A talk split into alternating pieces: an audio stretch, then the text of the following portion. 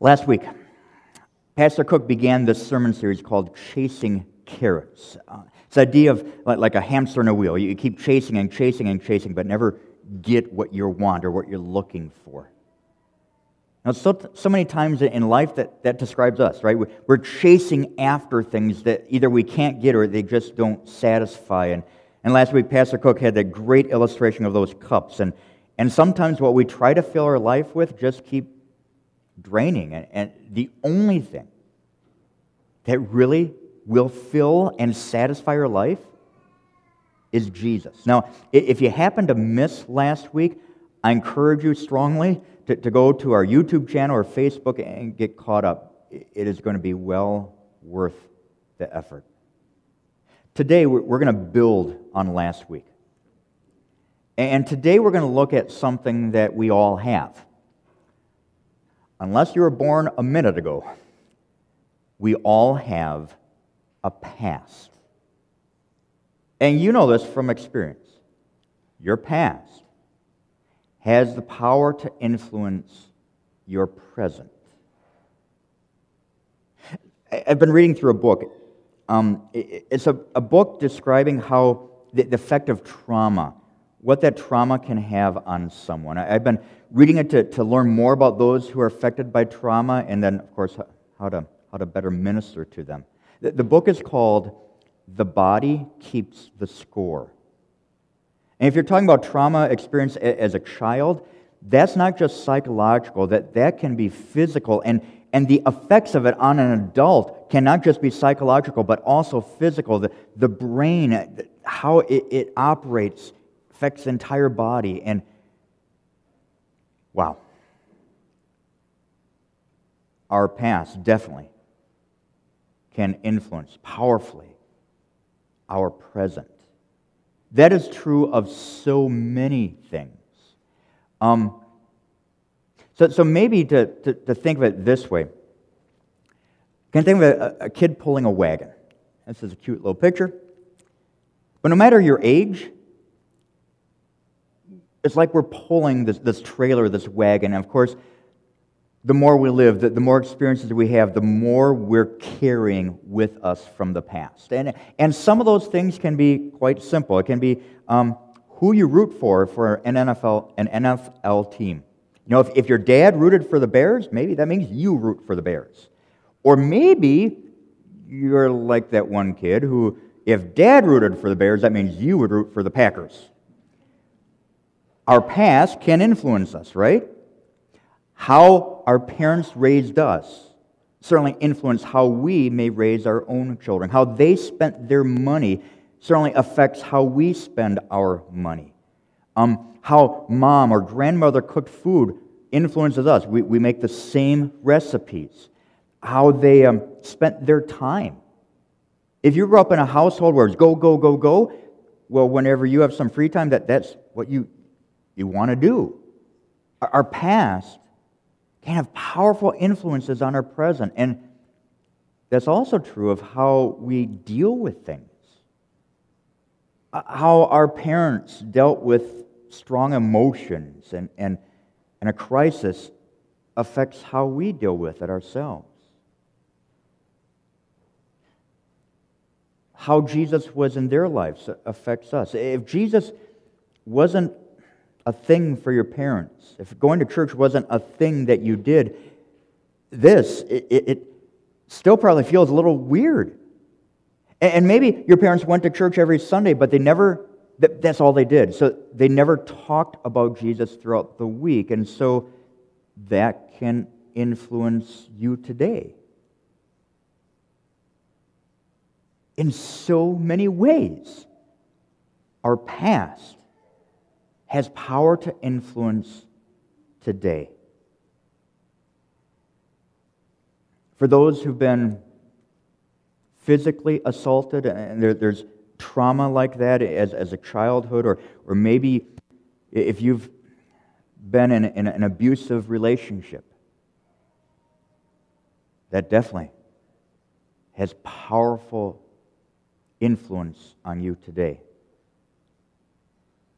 Now, today we're not going to delve into that. That could be its whole sermon series right there.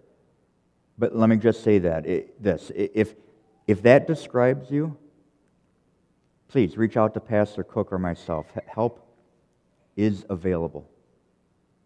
But like I said, we're, we're not going to focus today on, on the past of what someone else did to you. T- today, our focus is more on what we did. And when we look at that, a very powerful thing comes to mind guilt. David was very familiar with guilt. This is what he said in Psalm 32 When I kept silent, my bones wasted away uh, through my groaning all day long. For day and night your hand was heavy upon me. My strength was sapped as in the heat of summer. I'll talk about David in just a few minutes. I don't know if you've ever had an opportunity to just people watch. Maybe you've been at the airport and you're waiting you know, for a few minutes or an hour or more for your plane, and you're just sitting there and you're watching people. And, and you see everything at the airport. You see tall and short. You see all sorts of hair. You see different, you hear different languages. You, you see young and old, married and, and not, children, no children. I mean, all this variety of what God has, has created. And if you're attuned to it, if you pay attention enough, you'll be able to pick out when someone is, they have something that's bothering them their, their body language, the, the, way they walk, the, the way they, they just, they look. And it looks like they have the, the weight of the world on them. And one of those things that can weigh so heavy on someone is guilt. Guilt over what a person has done in the past as they're pulling that wagon behind them. That, that guilt can drive people to do some destructive things. Uh, it can drive someone to, to avoid someone or, or, or a place or a situation. Going back to that woman at the well. You remember when I said that the time was when she came out to the well to get water? Noon, right in the middle of the day right when the sun was the highest and the hottest. That's the worst time of the day to do manual labor. That means she drew water, put it in a container, and had to carry those heavy jars of water back home. That's the worst time of day. So why would she do that? I wonder if guilt over her past meant that she wanted to avoid being around people because everyone else knew about it. Guilt can drive us to do things that are not, not good, not healthy, uh, even destructive. Guilt can drive someone to, to, to abuse alcohol or, or be in some addictive behavior or to avoid situations, to isolate yourself. Guilt can, can cause a person to lash out at other people. Guilt can, can just weigh a person down. And that, that weight is exactly what David in the Bible understood. L- listen again to what he said. When I kept silent, my bones wasted away through my groaning all day long. For day and night your hand was heavy upon me. My strength was sapped as in the heat of summer. Okay, it, it felt like God was, was heavy on David. And I'm not talking, you know, one of those heated and, and weighted blankets that make you feel all nice and cozy. No, that this is something you don't want. David understood that firsthand. I don't know how much you know about David's life. He, he was a king of Israel, pretty good king. But that power got to him. And millennia before there was ever a Me Too movement, there was a Me Too moment a woman who was a citizen of his kingdom, whose wife Uriah was uh, in the military and had been deployed for war, a very beautiful woman.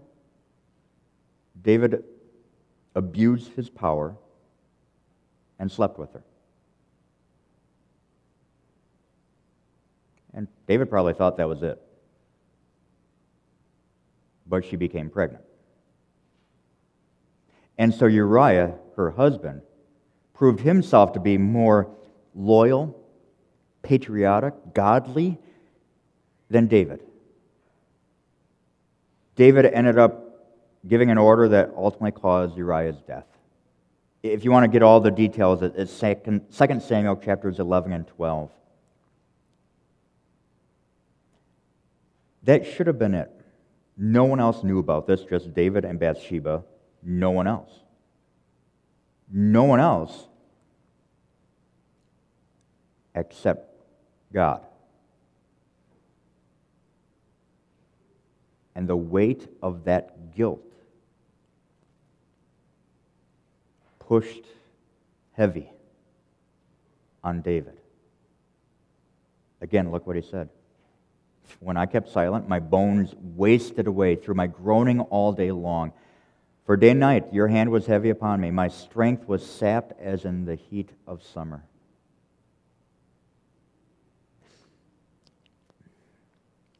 We can understand that feeling. Because whatever that wagon is that we're pulling, or whatever the things are in that wagon, there's guilt. Guilt from the past. Now, that, that, that, that heavy weight can, can certainly show in how a person looks, but the, the flip is also true. When someone doesn't have that guilt, it can also be seen, and that's our next point happy people are at peace. Peace with others, peace with themselves, but mostly peace with God. And you can see that. David actually experienced that himself. This is what he said in the very next verse. Then I acknowledged my sin to you and did not cover up my iniquity. I said, I will confess my transgressions to the Lord, and you forgave the guilt of my sin. Okay, there's a lot in this verse. David said he, he'd confess his sins. He, he wouldn't hide anything, he just put it all out there. He, he, he wouldn't say, Yeah, I, I did wrong, but, you know, Bathsheba, she also, he didn't do that. He didn't say, Yeah, but, but she just, I, I couldn't help it. He confessed it all. And th- this confession, it, it wasn't for God. It's not like God was sitting up there and, oh, thank you, David, for, for telling me that. I didn't know that had happened. Confession is not for God, confession is to God, but it's really for us. It's removing that barrier that we already have placed there between us and God. And what's it say at the end? You forgave the guilt of my sin. I ran across this uh, quote from a Bible commentator. If you think that God's primary goal for you is that you be an example of moral goodness rather than a trophy of His grace, you'll never be honest about your deepest sins, struggles, and secrets. Ever. You'll always feel the pressure to pretend you're better than you truly are. I hope you understand what that means. I, I want this to, to, to describe us here at Trinity. That this is a place to call home, but, but it is a place where we, we don't judge and point at other people's sins, but instead, this is a place of a hospital for those who are hurting. That this is a place where instead of pointing at sin, we're pointing to each other and saying what Jesus did. I want this to be a place where we remind each other your sins are forgiven.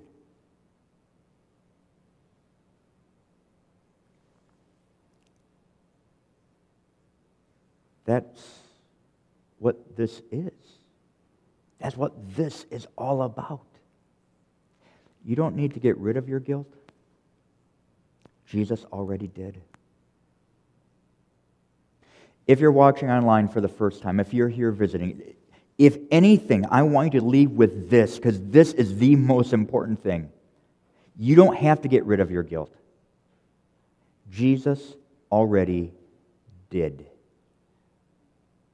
He is the one who had no guilt himself, no sin in himself, but took our sin upon himself. This building here has so many reminders that Jesus has gone take, he's taken care of our guilt. He's taken care of our sin. Yeah, of course, you, you have the stained glass window up there, right? Jesus right there. He says, Come to me, all you who are weary and burdened. I'll give you rest. You, you have the, the cross that's right on top of the altar there. You have uh, the stained glass windows that are on the side that, that remind you of what Jesus has done. You, you have the, the wood carvings on the altar and there on the wood, even, even on the sides of the pews. You, you have communion as a reminder of it, holy baptism. Even the shape of this building is in the shape of a cross. So many reminders. You don't need to get rid of your guilt. Jesus already did. He's the one that came into this world, lived that perfect life, who, who offered that perfect life as a sacrifice on the cross to pay for all of our sins. Jesus took care of it all. I love how in the original Hebrew of the psalm, the word that's translated forgive literally means to lift up or, or to carry off. When we are burdened by the guilt of our past, Jesus comes and lifts, he, carries off that burden. Your guilt, your past has been taken care of. And so, moving forward, then, confess your sins to God. Like David did, openly, honestly, holding nothing back. We do it every time in church, but don't do it just once a week. Do it every day. And then the next thing is, is um, harder. Confess your sins to those you may have hurt. We could do a whole sermon series on this, couldn't we?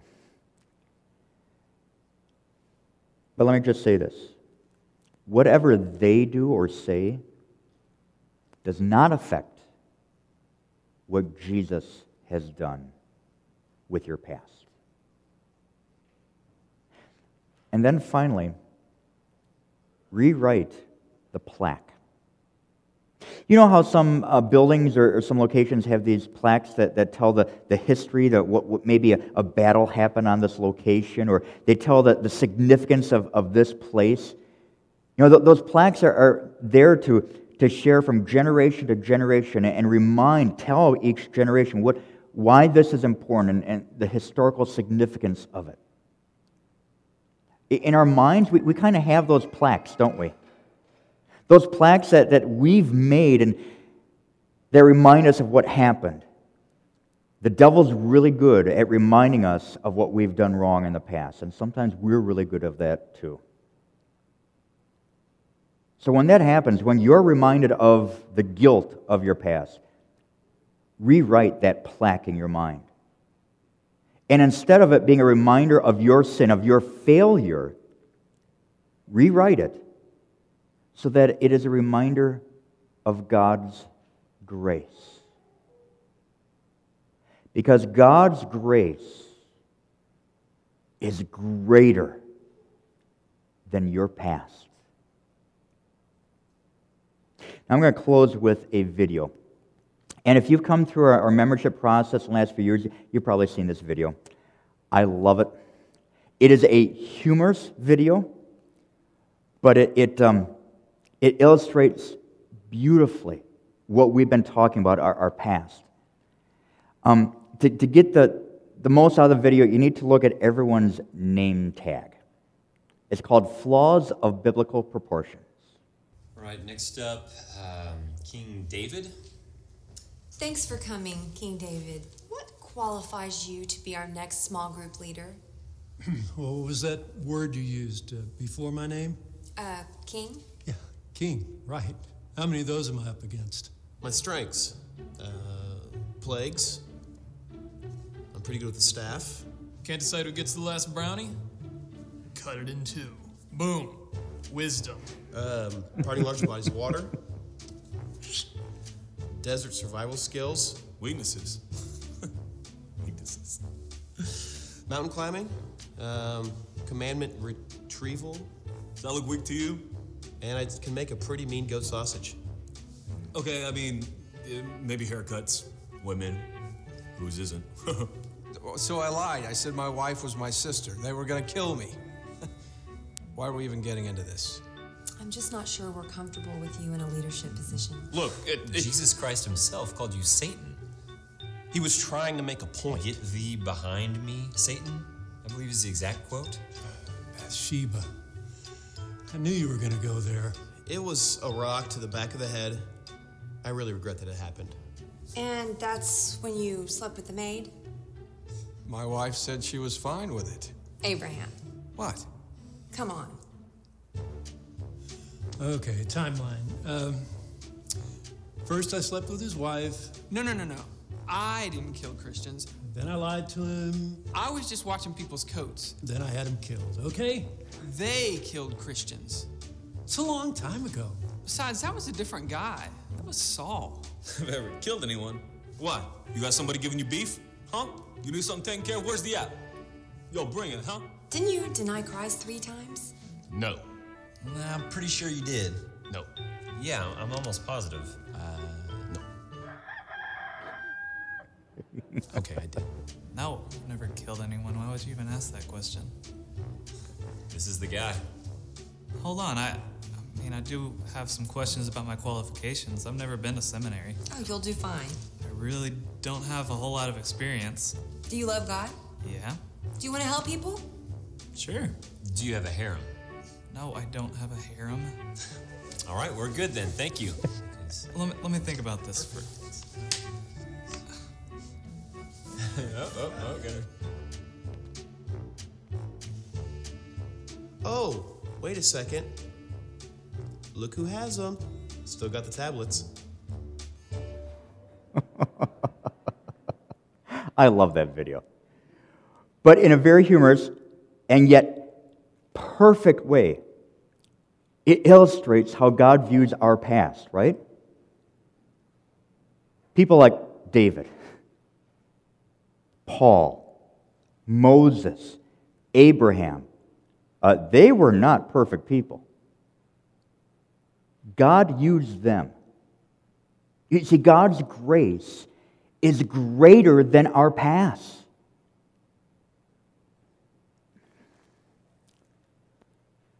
So, the trick, if you will. How we're able to not let that wagon we're pulling behind us pull us down and, and feel that weight, that how we get past our past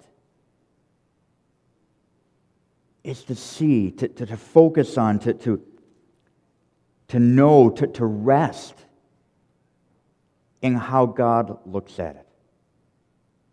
His grace is greater than our past. Our past guilt, it is forgiven. And not only does He bring us into His kingdom, He wants to use us as part of His kingdom.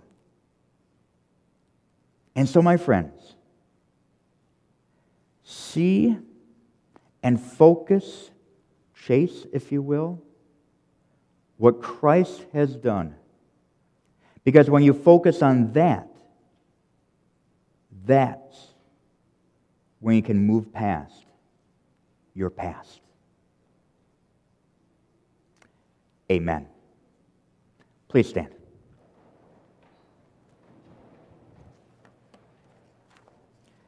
And, let's, let's have a prayer. Lord Jesus, thank you for what you did for every one of us. Sometimes, Lord, our, our past can haunt us. Our past can control us, and, and, and guilt can, can move us to do things that do not help. Lord, help us. Remind us of what we heard from you today. That your grace, your love, your forgiveness is greater than our past. May we always focus on that. In your name we pray. Amen.